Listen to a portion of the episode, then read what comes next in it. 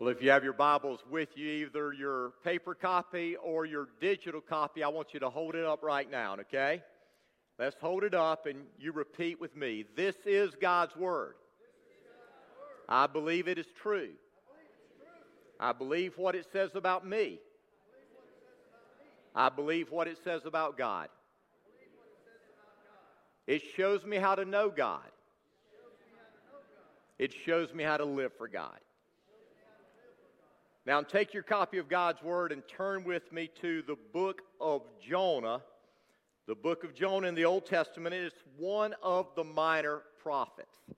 Back when I started playing golf in college, I didn't pick up a golf club until I was in college, and um, started playing in college, and um, wasn't very good. I'm still not very good, but one of the very first times I played, I was driving and that's what you do when you hit your first ball. You drive, you hit off the tee box. And, and I was driving, and, and like I often did, I didn't hit it in the fairway, I hit it in the woods. And if you don't know anything about golf, you don't want to be in the woods. And so I was thinking to myself, this isn't good, this isn't where I wanted to be. And the person I was playing with said, Why don't you hit a mulligan? Now I was new to golf. I didn't know anything about golf. I didn't know anything about this thing called a mulligan. And I said, Well, what is a mulligan? And he said, Well, a mulligan is a do over. A mulligan is a second chance.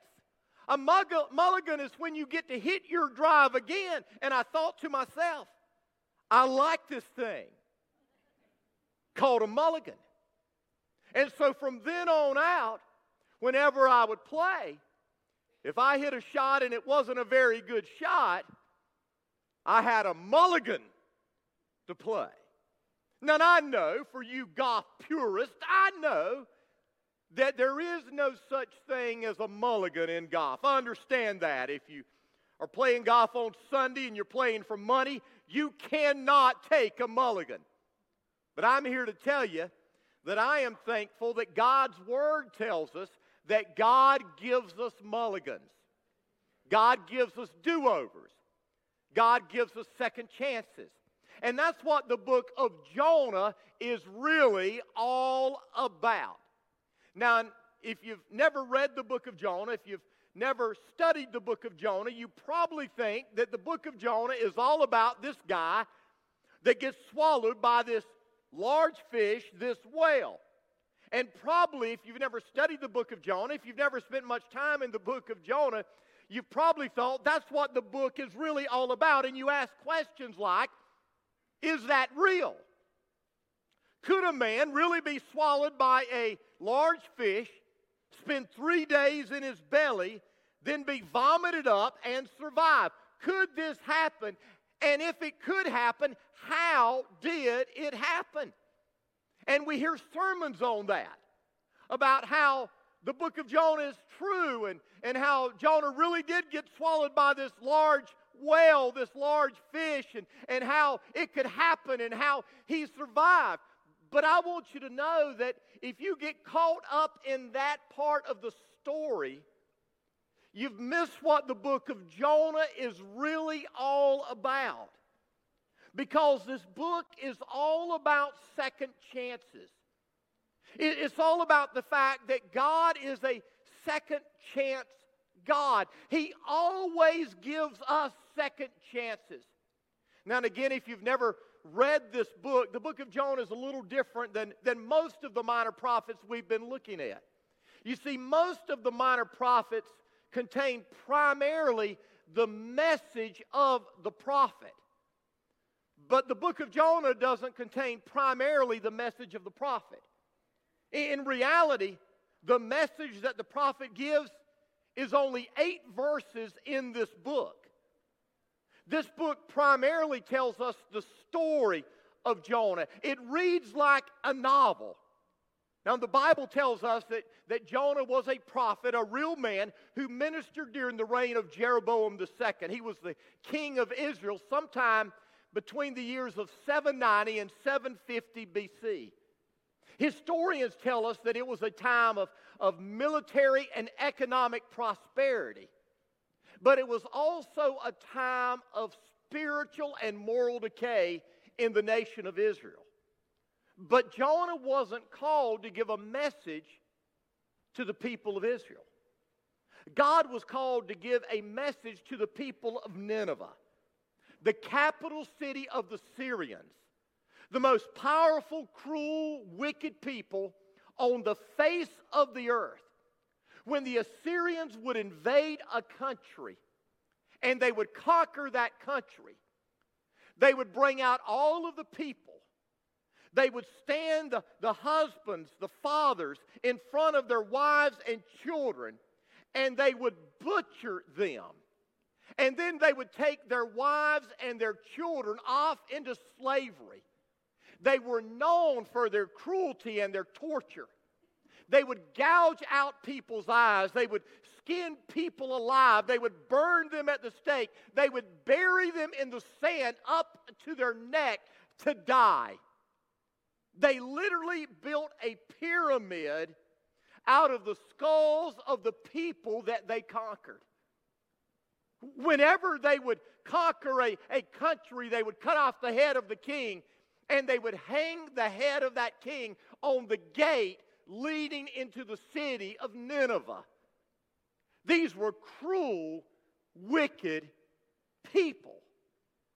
History tells us that, that when they would invade countries and when they would invade cities, there were literally entire cities that would commit suicide so that they would not have to be tortured by the Assyrians. Think of the most cruel, the most wicked, the most evil people you could possibly imagine, then multiply it, and you would have the Assyrians. And God told Jonah to deliver his message of judgment to those people. Now, what I want us to do this morning is, is take a few moments and unpack Jonah's story. And as we do, we discover two incredible truths about God being a God of second chances. And these two truths can change your life here and now, and they can change your life for all eternity if you truly grasp what God is saying. Now, here's the first truth. This is what we learn in the first part of the book. God gives us second chances for eternity or for service.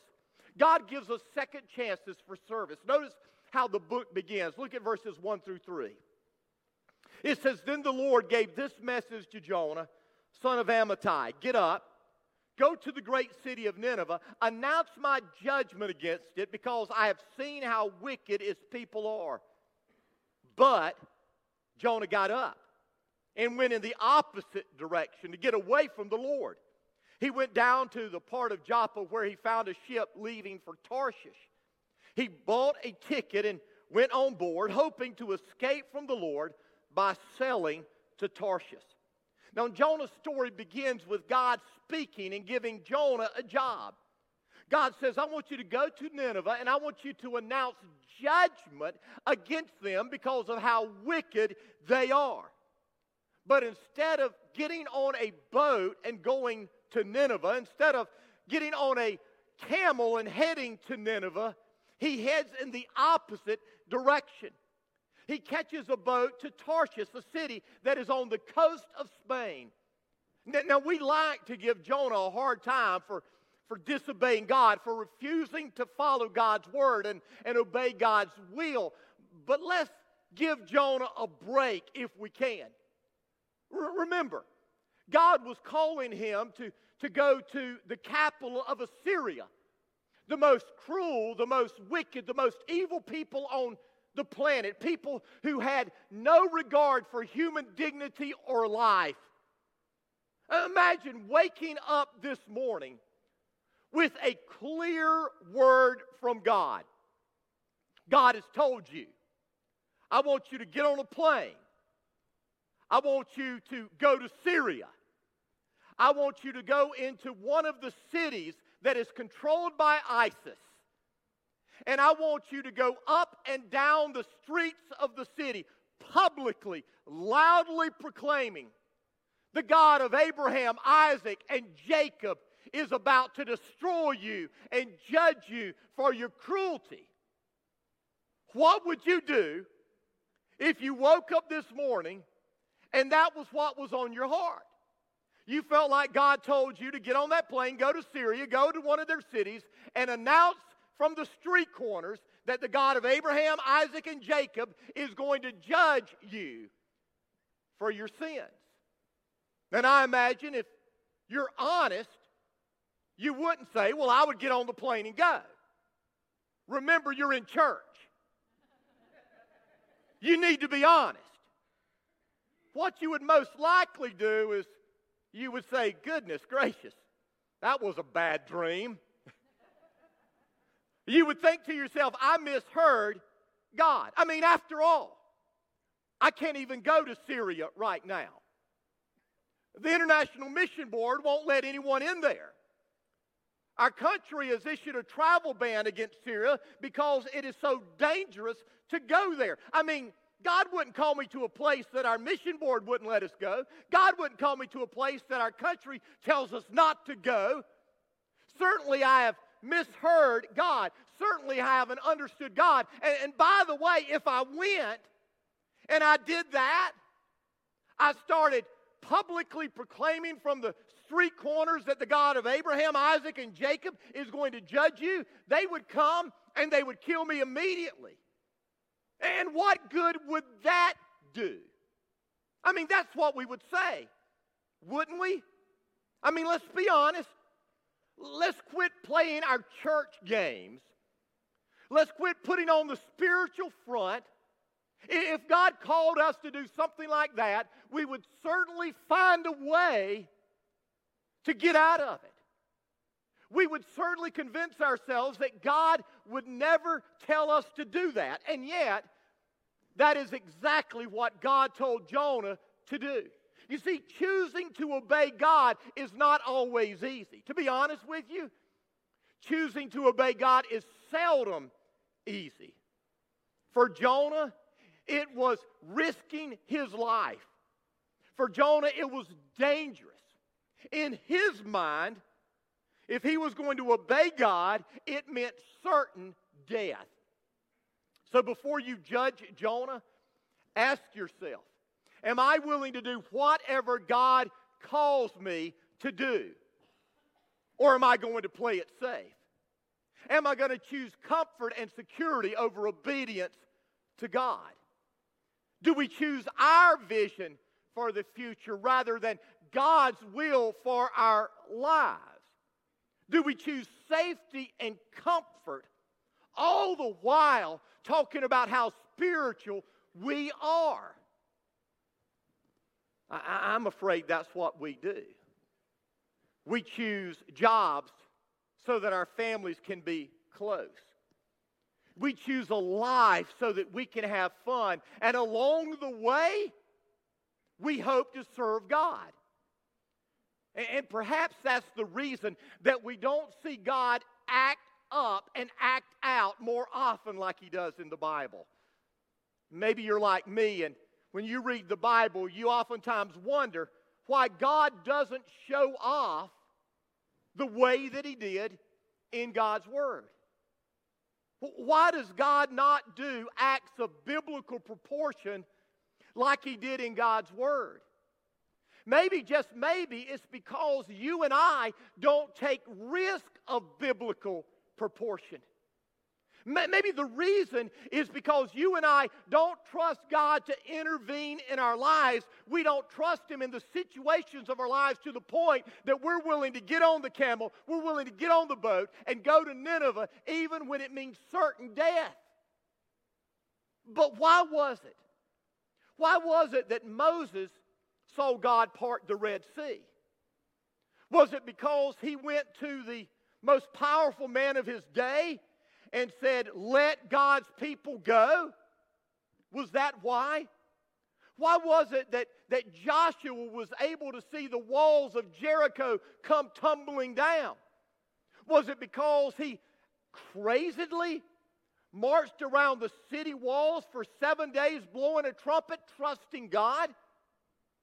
Why was it that David was able to see God slay a nine foot giant with a slingshot and a few rocks?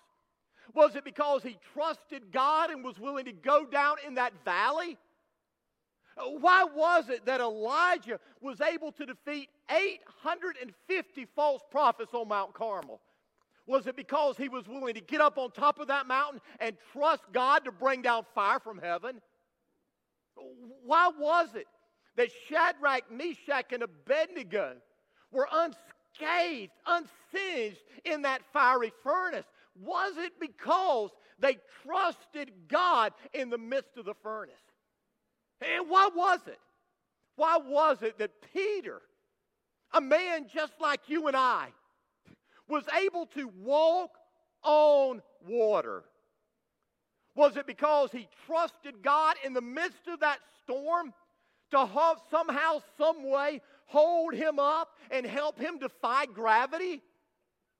You see, the reason that you and I may not be seeing God work in biblical proportions is because we are unwilling to trust God in biblical proportions.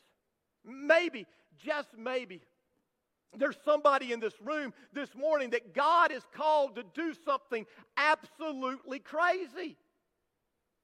And you've said no. You said you're not willing to do it. Maybe, maybe, just maybe it's because you, you don't think you can.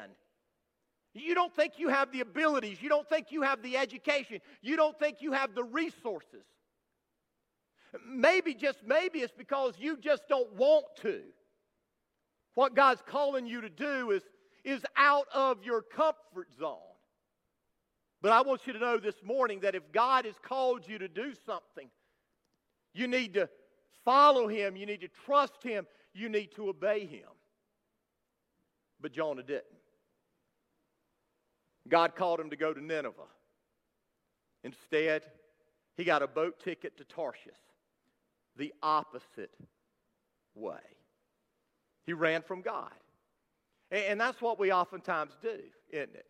I mean, God calls us to do something that's difficult, something that's hard, something that's painful, something that's out of our comfort zone. And what do we do? We run from God. But do you realize how foolish that is? I mean, the God who created the heavens and the earth, the God who made everything out of nothing, the God who is not only omnipotent, the God who is not only omniscient, but the God who is all present. You can't run from that God. David said in Psalm 139, Where can I go to escape your spirit? I can never get away from your presence. If I go to heaven, you're there. If I go down to the grave, you're there. If I ride to the wings of the morning, if I dwell in the farthest oceans, even there your hand will guide me, your strength will support me. You can't run from God. But that's what Jonah tried to do. He tried to run from God. He got on that boat, and so if you know the story, you know what God did. God brought a storm, a violent storm that threatened to destroy and sink the boat If your Bibles are open, look at verse 4. It says, But the Lord hurled a, hurled a powerful wind over the sea, causing a violent storm that threatened to break the ship apart. Sometimes the storms that we face in life come from our enemy, but there are other times that the storms in our life come from God. Here's what I know you can't run from God without encountering a storm of some point when you go in the opposite direction from God, you're always headed into the eye of the storm.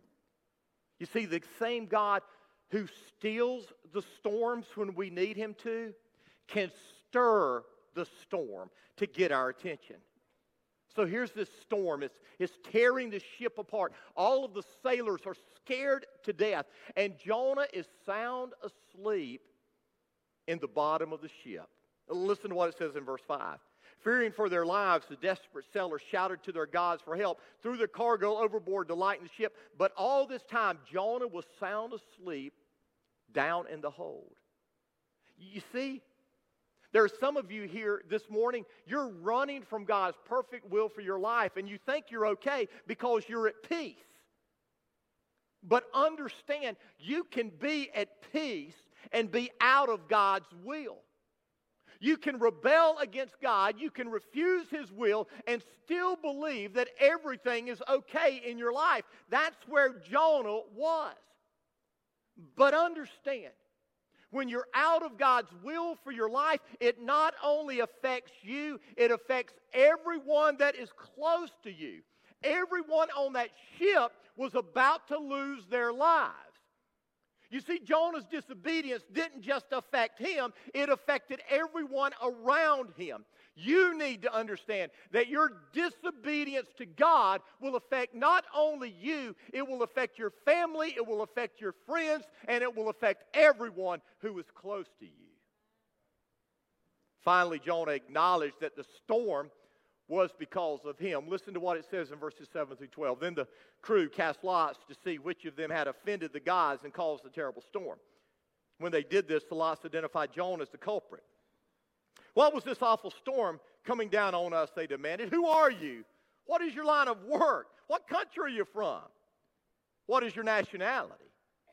Jonah answered, I'm a Hebrew, and I worship the Lord, the God of heaven the one who made the sea and the land. The sailors were terrified when they heard this, for he had already told them he was running away from the Lord. Why did you do it? They groaned. And since the storm was getting worse all the time, they asked, What should we do to stop the storm? Throw me into the sea, Jonah said, and it will become calm again. I know that this terrible storm is all my fault. Well, eventually they threw Jonah overboard and the storm stopped, but that's not the end of the story. As Jonah began to sink, God brought a large fish to rescue Jonah. Uh, look what it says in verse 17. Now the Lord had arranged for a great fish to swallow Jonah, and Jonah was inside the fish for three days and three nights. Now, can you imagine Jonah? Here he is. He is thrown into the sea he is sinking down to the bottom, and all of a sudden, this large fish comes up and swallows him whole. He is sitting there in the dark, in the belly of this beast, thinking, when is all this going to end? I, mean, I've run from God, and God's brought a storm. I, I get thrown overboard, prepared to die. God doesn't let me die. Now I'm stuck in this fish with all this seaweed and this nastiness. But here's what I know. You see, oftentimes, the thing that we think is sent to destroy us is really the thing that is sent to deliver us and lead us to our destiny. And that's how it was with Jonah. He was probably sitting there in the belly of this, this fish thinking, okay, now I'm going to finally die a slow, painful, awful death. But instead, he is delivered. And he is able to fulfill his destiny. Inside the fish, Jonah prayed. He surrendered to God and God delivered him. Uh, look at chapter 2, verses 1 and 10. It says this. Then Jonah prayed to the Lord his God from inside the fish. And then verse 10 says, Then the Lord ordered the fish to spit Jonah out into the beach. So here was Jonah. He had been in the belly of this fish for, for three days. And God took him to the coast where he would be the closest he could possibly be to Nineveh. And the fish got sick of Jonah, had food poisoning, threw him up. Now, it's important for you to understand something here. One, God will never force you to do His will. Did you hear me? God's never going to force His will upon you. He will call you, He will command you, He will prompt you, he will bring storms in your life to get your attention. He will bring things in your life to the rescue you and, and get you the, to the point where you can do His will, but He is never going to force His will on you. Jonah prayed, and he realized that he needed to serve God, and the fish threw him up. And you need to understand something here. Jonah didn't fail at his task, he refused the task. There are some of you here this morning who, who you've tried to do something great for God and you failed and you feel like a failure. You're not a failure. Failure is refusing to be obedient to what God has called you to do. Jonah was living as a failure because he refused to be obedient to what God had called him to do. And there are some of you here this morning who are refusing to do what God's called you to do. Some of you because you don't feel like you can do what God's called you to do. There are others of you who are refusing to do what God has called you to do simply because you don't want to do what God has called you to do. But understand, one is just as bad as the other. Believing you can't and not doing is no different than simply saying you won't and not doing. In both instances, you are refusing to obey God. Here's what you need to understand if God has called you to do something, He is going to equip you to do what He wants you to do, whatever that may be. There are some of you here this morning who feel like you're too old to now fulfill God's calling for your life. Are you breathing? You think you don't have the education to do what God has called you to do. Could it be that God has been educating you all this time? You don't think you have the stamina. Understand, if God's called you to do something, He is going to equip you to do it. And the good news is, God will always give us a second chance. Here's Jonah a prophet of God who doesn't fail at his task, he refuses the task, he runs from God. God gives him a second chance. Notice what it says in chapter 3, verses 1 through 3. It says, Then the Lord spoke to Jonah a second time Get up, go to the great city of Nineveh, deliver the message I have given you. This time, Jonah obeyed the Lord's command and went to Nineveh, a city so large that it took three days to see it all. So listen to me. Don't let your past failures or your past rejections keep you from realigning your life with God's will today. You can get on track. You can surrender to His plan for your life. It's never too late. Has God called you to preach? Well, preach.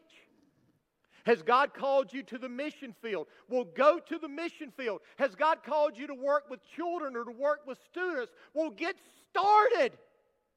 It's never too late. God is a God of second chances. Some of you may be saying, I've failed. I've ruined my reputation. I've lost my family. I've done horrible things. It's never too late. God can pick up the pieces of your life and He can paint this marvelous portrait of His grace as He gives you second chance after second chance.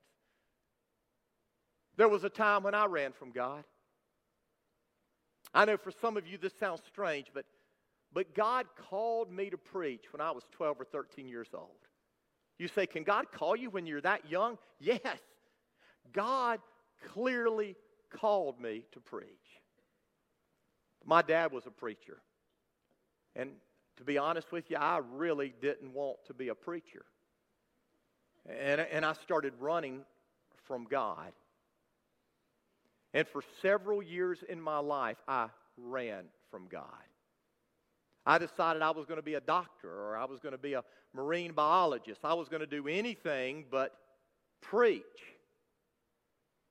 But God continued to pursue me. God brought storms into my life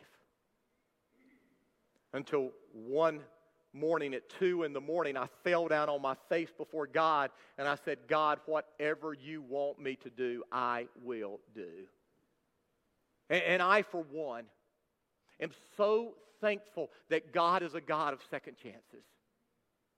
That when I said no to his call earlier on, he didn't say, okay, that's it. One chance, that's it. I am so thankful when I turned my back on him and I didn't just run from his call, but I ran from his perfect will for my life and I began to sin. I am so thankful that God didn't say, You are so scarred, you're so messed up, you're so screwed up that I can't use you anymore. God is a God of second chances. So, what is it God's called you to do? God gives us second chances for service. He did Jonah and He will with you. But there's a second truth, and we're not going to spend near as much time on this one, but it's as is important and more important for some of you. And that is, God gives us a second chance for salvation. When, when Jonah called the second time, Jonah obeyed. And it says in Jonah chapter 3, verses 4 and 5 and, and verse 10.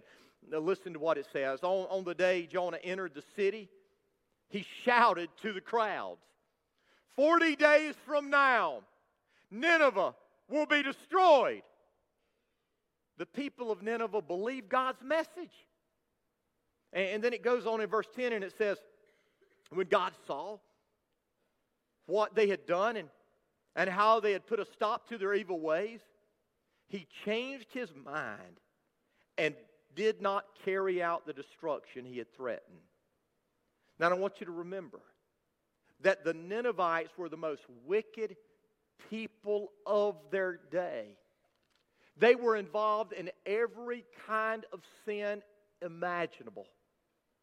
They were violent with no regard for human life. They were immoral, committing every kind of sexual sin. They were godless, serving and worshiping pagan gods, which were not gods at all. And God had every right to judge them. And He did. He rendered His verdict against them. They were guilty and they deserved death.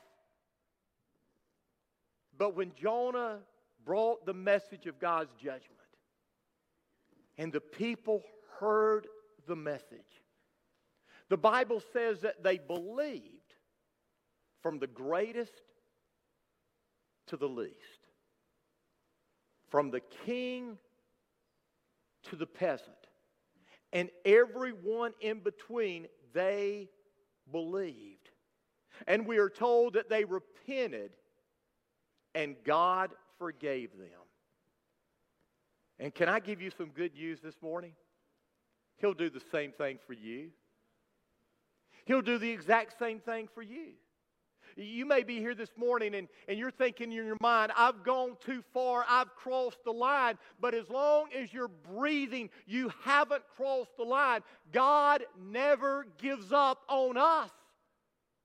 No matter what we've done, no matter how bad we've been, God can and God will forgive. He loves you and He longs for a relationship with you.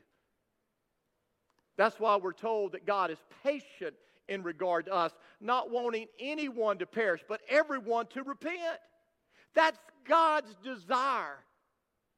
And He'll forgive you. What do you have to do? You have to believe, you have to repent. You have to turn from your sin and trust God. That's why Jesus came to this earth to take God's judgment off of us. Jesus came to seek and to save the lost, which I'm the worst. But I've got news for you. You're pretty bad too. We all need God's mercy. We all need God's grace. We all need God's forgiveness. And there are some of you here this morning who you're saying, man, God couldn't forgive me. If He forgave the Ninevites, He can forgive you. All you have to do is repent, turn from your sin, and believe in Jesus. He'll forgive you. I want you to bow your head with me. I want you to close your eyes. With your head bowed and with your eyes closed, I want us to do two things. First of all, for anyone here this morning who isn't a follower of Jesus, you haven't turned from sin and placed your trust in Jesus alone to save you, I want to give you the opportunity to give your heart and life to Him this morning. You say, What do I have to do? You have to repent and you have to believe. And so, if that's what you want to do, I want to encourage you right here, right now, to pray this prayer with a repentant heart, humble before God. Dear God, I come to you this morning, humbly asking you to forgive me. I am a sinner. I am tired of living life my way. Please forgive me. I believe you love. I believe that your son died on the cross to save me. I believe that your son defeated sin and death by being resurrected from the grave. Today, I'm placing my faith, my trust, my hope in Jesus alone. Come into my life. Take control. Fill me with your spirit. Make me new, I pray.